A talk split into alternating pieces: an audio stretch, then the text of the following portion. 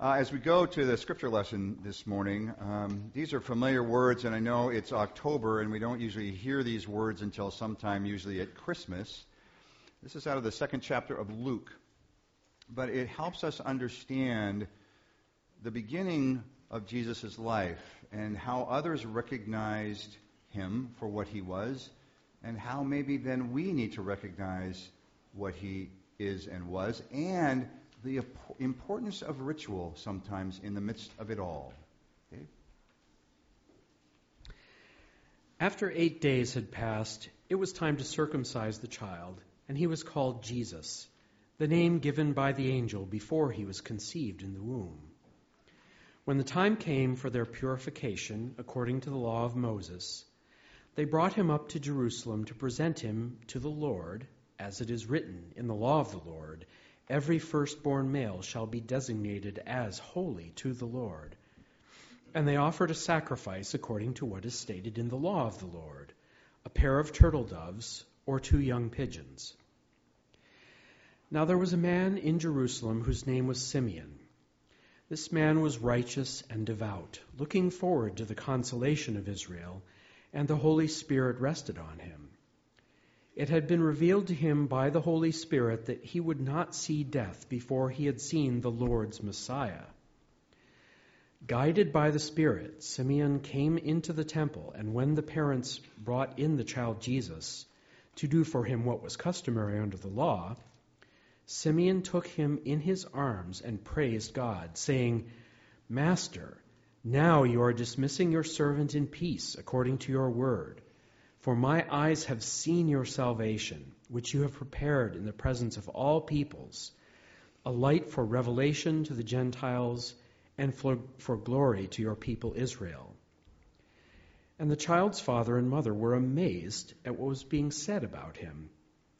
Then Simeon blessed them and said to his mother Mary, This child is destined for the falling and rising of many in Israel, and to be a sign that will be opposed, so that the inner thoughts of many will be revealed. And a sword will pierce your own soul, too. there was also a prophet, Anna, the daughter of Phanuel, of the tribe of Asher. She was of a great age, having lived with her husband seven years after her marriage, then as a widow to the age of 84. She never left the temple, but worshiped there with fasting and prayer night and day. At that moment she came and began to praise God and to speak about the child to all who were looking for the redemption of Jerusalem. When they had finished everything required by the law of the Lord, they returned to Galilee to their own town of Nazareth. The child grew and became strong, filled with wisdom, and the favor of God was upon him. Holy wisdom, holy word. Thanks be to God. So, not to begin a sermon by making people uncomfortable, but, you know, the incredible thing about Jewish ritual, um, and particularly that ritual that begins after eight days, and that ritual of circumcision, that, that marking of that human being as a child of God. And there are things in our lives that help us remember, that mark us as a child of God, and that help us become a part of a greater body to do God's work in the world. And it's, phenomenal. And this is an example of what's coming um, around communion. But I want to talk a little bit more about some of the history of, of World Communion Sunday because I think it, it will help us understand kind of where we are right now in a, journey of faith, not just as a church, but also as a denomination, as Christians, and, and particularly in the world, and particularly right now. World Communion Sunday began in 1933 in a small Presbyterian church called Shadyside. And it was the idea of one person who came to the pastor and basically said, I have this idea that what we do is share in communion um, with others around the world. And the church thought that was a great idea. And so, uh, kind of, they began to celebrate World Communion Sunday on that first Sunday of October. Well, by 1936, then uh, World, Com- Commun- World Communion Sunday uh, began to spread. And by 1936, the whole Presbyterian Church of the U.S. adopted it. It continued to spread. By 1940, the World Council of Churches took it on and said, This is a great idea. Let's begin to celebrate it in multiple denominations, including the Methodists, and it became officially World Communion Sunday across the globe. Well, I, somewhat naively, I thought, well, of course, because uh, in 1933 and 1936 and 1940, the, basically the U.S. was, was filled with religious people and that pretty much everybody attended church. No. As a matter of fact, in that period of time, it was a time of the lowest church attendance in history. Somewhere between 33 and 37 percent of all citizens of the United States were attending church. That changed a little bit later. But it was remarkable to me, particularly given what was going on in the country and in the world. I mean, think about it. 1933 are those first years as things begin to shift out of the roaring 20s, and, and the Great Depression is just beginning to appear on the horizon. By 1936, it has taken hold. And by 1940, the U.S. had, or the world really had kind of, to some extent, recovered from a world war. And a young leader was emerging in Germany who desired to conquer the world at the expense of potentially millions upon millions of people. And that began to grow. And finally, what was most noticed, I think, was the church, in the midst of all of that, was strangely quiet. Strangely quiet. And yet there it was, World Communion Sunday, which began to emerge during that time. Then came the, the 40s, and then came 1954, and really from 1954 to 1964, uh, you know, we, we know what happened babies. Let's close in prayer. No, I mean, that's when the baby boom was born, and what happened then is you know, it was though church exploded, and to some extent believing sociologically that it was in response to all of those events that were happening, including the Depression and World War II. And families were moving from the country into the cities.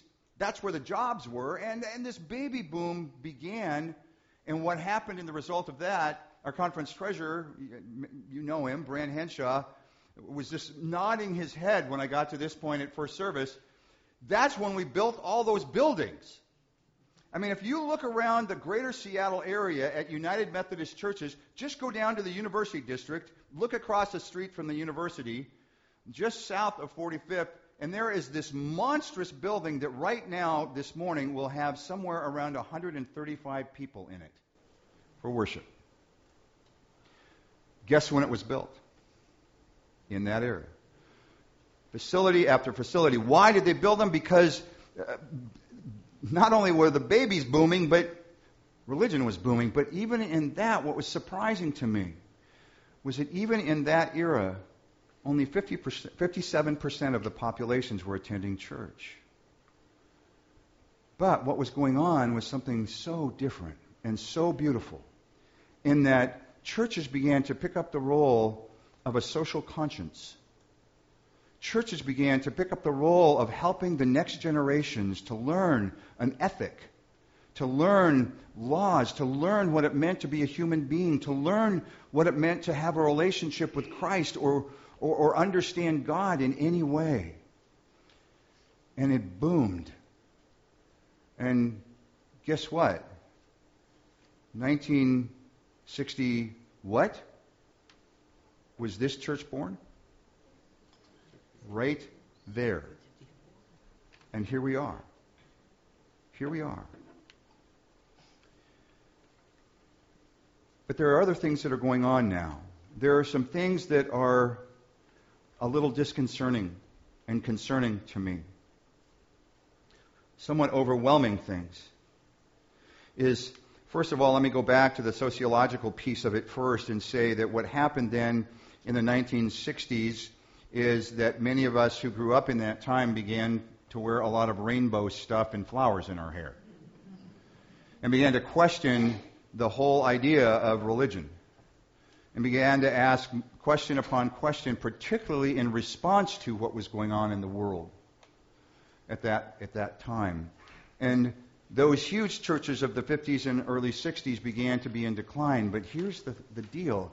How often do I hear today that the mainline churches are in significant decline? Well, I, I went back and researched that. I wanted to see what some of the Gallup polls were saying about that, so, so I looked at it. And beginning in about 1970 to 1974, what began to happen is church attendance began to fluctuate. But what happened at the same time was do I believe in something greater than myself? Do I believe that there's a power in the universe began to rise?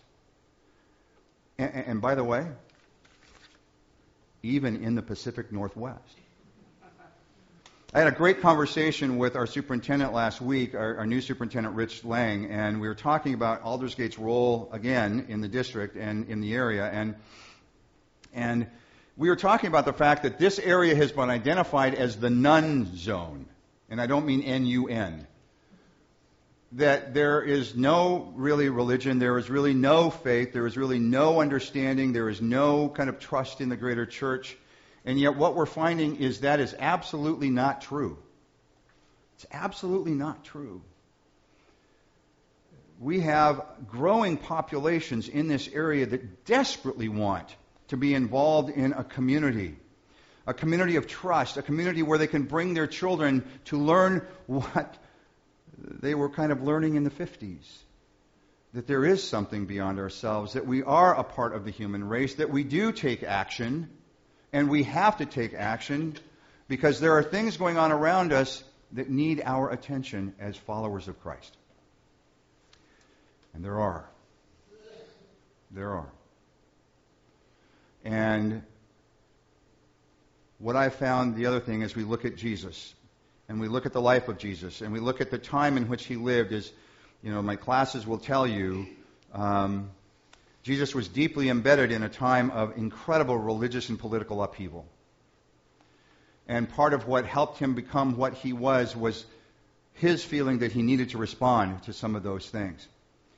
I think of the church then finally in the 1950s and 60s beginning to turn and respond to the needs that were going on in the world and realize the, the absolute inhumanity that happened in World War II. And the church began to respond because of people like Dietrich Bonhoeffer and others who gave up their lives for this to help the world understand what had really happened and that there has to be a response to it. I am a newspaper reader. My name is Brad, and I read the newspaper. Thank you. And I read it every day. And after we got back from the ride yesterday, I read, I read Saturday's paper. And in Saturday's paper, it listed not only the kind of bio of the young man who chose to shoot those folks at Umpqua Community College, but it went through the list of all nine of those who had been killed and their stories. And how can you read something that like that and not be influenced or affected by it? And one of the other things that they did in the paper is they went back through the nine or ten or twelve incidents that did not include the shootings in Marysville. Every school shooting that had happened in these last, I mean, really beginning with Columbine and coming forward. And how are you not moved and touched by that? Then this morning, getting up, I get up fairly early on Sunday morning so I have a chance to look at the paper, and there it was that Kabul, Afghanistan, and, and the bombings that happened in Kabul, uh, and the couple of bombs or missiles that kind of missed the target and hit the hospital that was that was the Doctors Without Borders location, and there are varying numbers, some of them saying 180 who were killed. And I read the paper, and you guys know, many of you know where I am politically, and, and I, I and and yet I read the response of the U.S. government. And you know I don't talk politics from the pulpit, but I read the response of the U.S. government that caused it collateral damage, that, that named it as collateral damage at a medical facility, and it broke my heart. There was no apology. There was no situation that said, yeah, you know what, we, we feel for these families. I, nothing that said that. And then in watching all of this over the, the past few weeks, hoping beyond hope that somewhere we'd be able to find a response from the church, capital C. And it's hard to find. That on the heels of the Russian bombing in Syria and the refugees that are scattering from there. It broke my heart to think that here was this young man in Roseburg who was able to purchase seven to nine weapons and yet a history of mental illness. And we won't go into where I stand on the NRA and all that, but, but I just, I, I thought, there's something wrong here. And I believe in the rights of human, and I believe in the Constitution, and I believe in all of those things.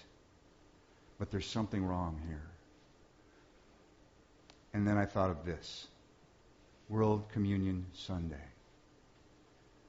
And thought again about Jesus and all of those kinds of things that were happening all around him. And yet here was a young man,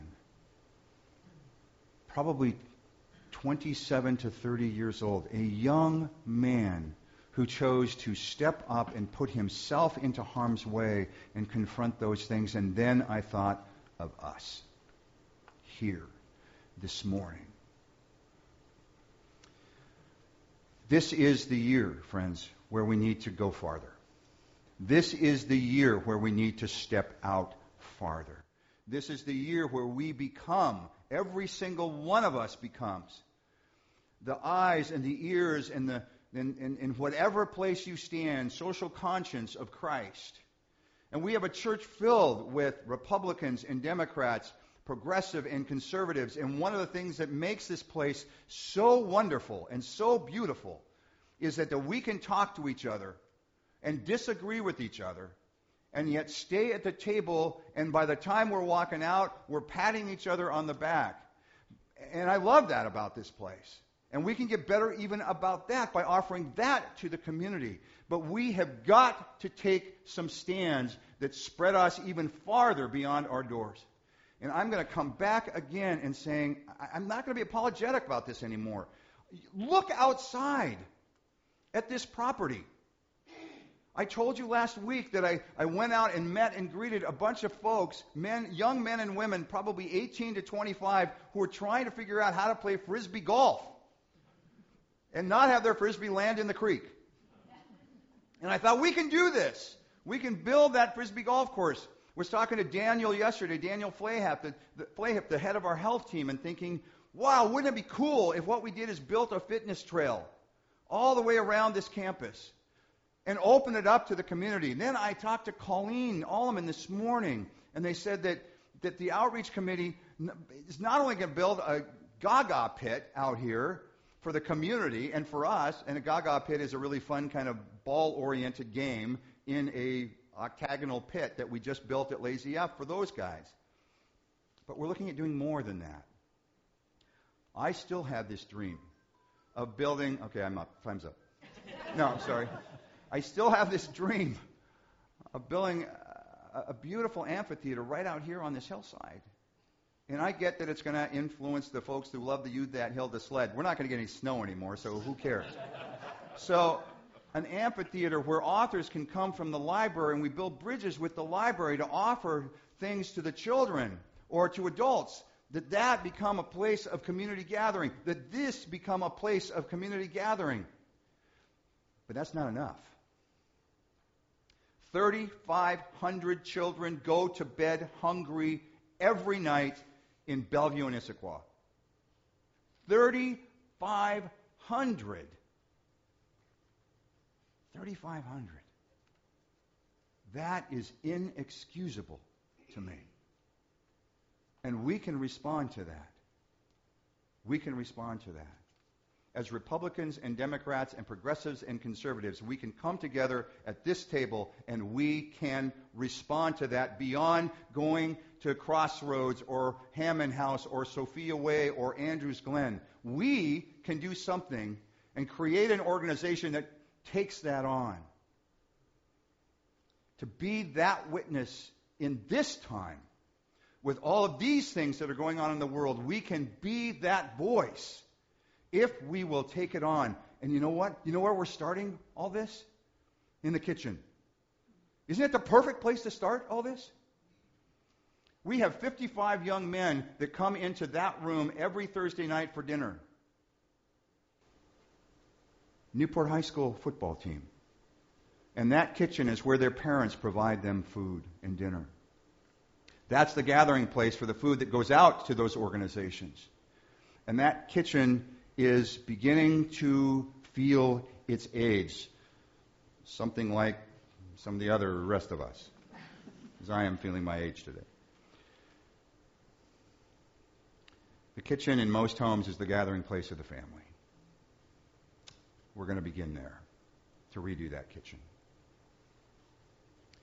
So I, I, I want us to really be thinking about this, and that's where the what if comes in. What if we, and I want you to start dreaming about how you would respond to that question. What if we could become a place where all aspects of the whole gun control debate can come in the safety of a, a church and just talk about it?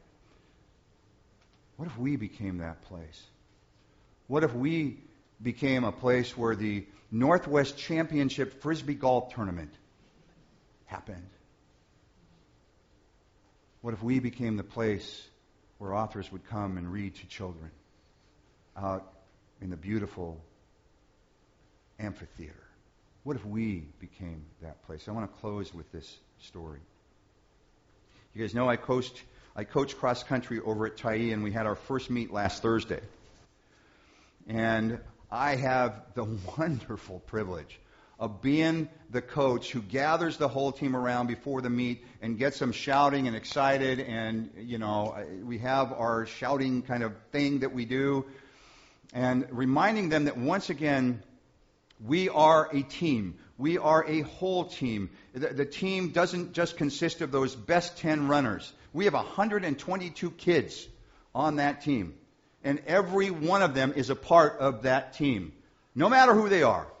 And so the, you know, the whistle blows and they off and run, and I mean, you're looking at you know 250 kids out there because there were four middle schools, maybe more, running around, and and our, our lead guy broke the record uh, of the course record over at Kelsey Creek, and I watched him as he f- crossed the finish line, took some deep breaths, got a little water, and then went and began to jog around that place, Kelsey Creek, to try and find the runner who was in last place from Tyee.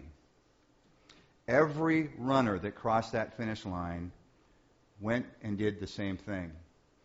And by the time that young Robert, not his name, but young Robert, who is a special needs young man, who never can run the whole distance, came around the final corner, everybody else who had finished Tyee began to run with him. And there's a loop that goes around and comes back to the finish line. And by the time that loop was coming around, they were chanting his name, they were applauding, they were helping him with the rhythm of his steps. And, and Robert ran the whole rest of the way. And when he finally crossed that finish line, and he did cross the finish line. It was as though he won the gold medal at the Olympics. That team erupted. And that is team. There's a power in that. And as you looked around, and I did, looked around at, at some of the other adults were weeping. And some of the other middle schools were in absolute shock of this. And yet they got it. And I kept thinking about today in this table. We are a team, no matter where we come from, no matter where we disagree, no matter what our experience level may be as runners in the name of Christ. We are a team. And what if we all ran together towards some of these goals? What if we engaged each other in, in ways that we could disagree and learn from each other in a degree of safety? What if we became that place in the community where they would say, oh, Aldersgate, yeah, that's where they fill in the blank. What if we did that? Because what I want to remind you is that what began in the idea and mind and heart of one person in Shadyside Presbyterian Church has grown into something that is worldwide. On the night that he was betrayed, Jesus took the bread and he broke it and he gave it to his disciples, 11 of them at that point. And guess what? The whole purpose of that, at least from what we say now, is every one of those individuals seated around that table also finally came to the terms of what if. Because guess what happened? They took it on. They took it on every one of them scattered to different places with that. What if we did this? And the world began to transform because of those individuals centered on that one. What if? Well, guess what, friends? That's what we do at this table. We gather at this table. We are sent forth. We need a broader, more aggressive action oriented vision of what we can be and what God is calling us to be. On the night that he was betrayed, Jesus took the bread and he broke it and he said, This is my body which is broken for you and for many. As often as you eat of this, do it in remembrance of me. In other words, don't forget. You've got a role in this. And after the supper was over, he took the cup, and it was a cup of a new beginning. He said, This is the cup of the new covenant in my blood. In other words, I chose to live my life sacrificially to transform others. As often as you drink of this, do it in remembrance of me. So, friends, what's the idea that you have that could transform the world? What is it? Because God is calling you. Will you pray with me? God, as we gather in this place and we prepare for communion, help us ask the what if question. Help us dream big. None of the smaller dream things anymore. Help us dream big about what we can do. And it's not about us, it's about transformation. It's not about us, it's about filling the needs that surround us. It's not about us, it's about those 3,500 children. It's not about us, it's about you. So guide us and direct us as we come forward for communion, remembering that all are welcome at this table of grace. We ask these things in Christ's name. Amen.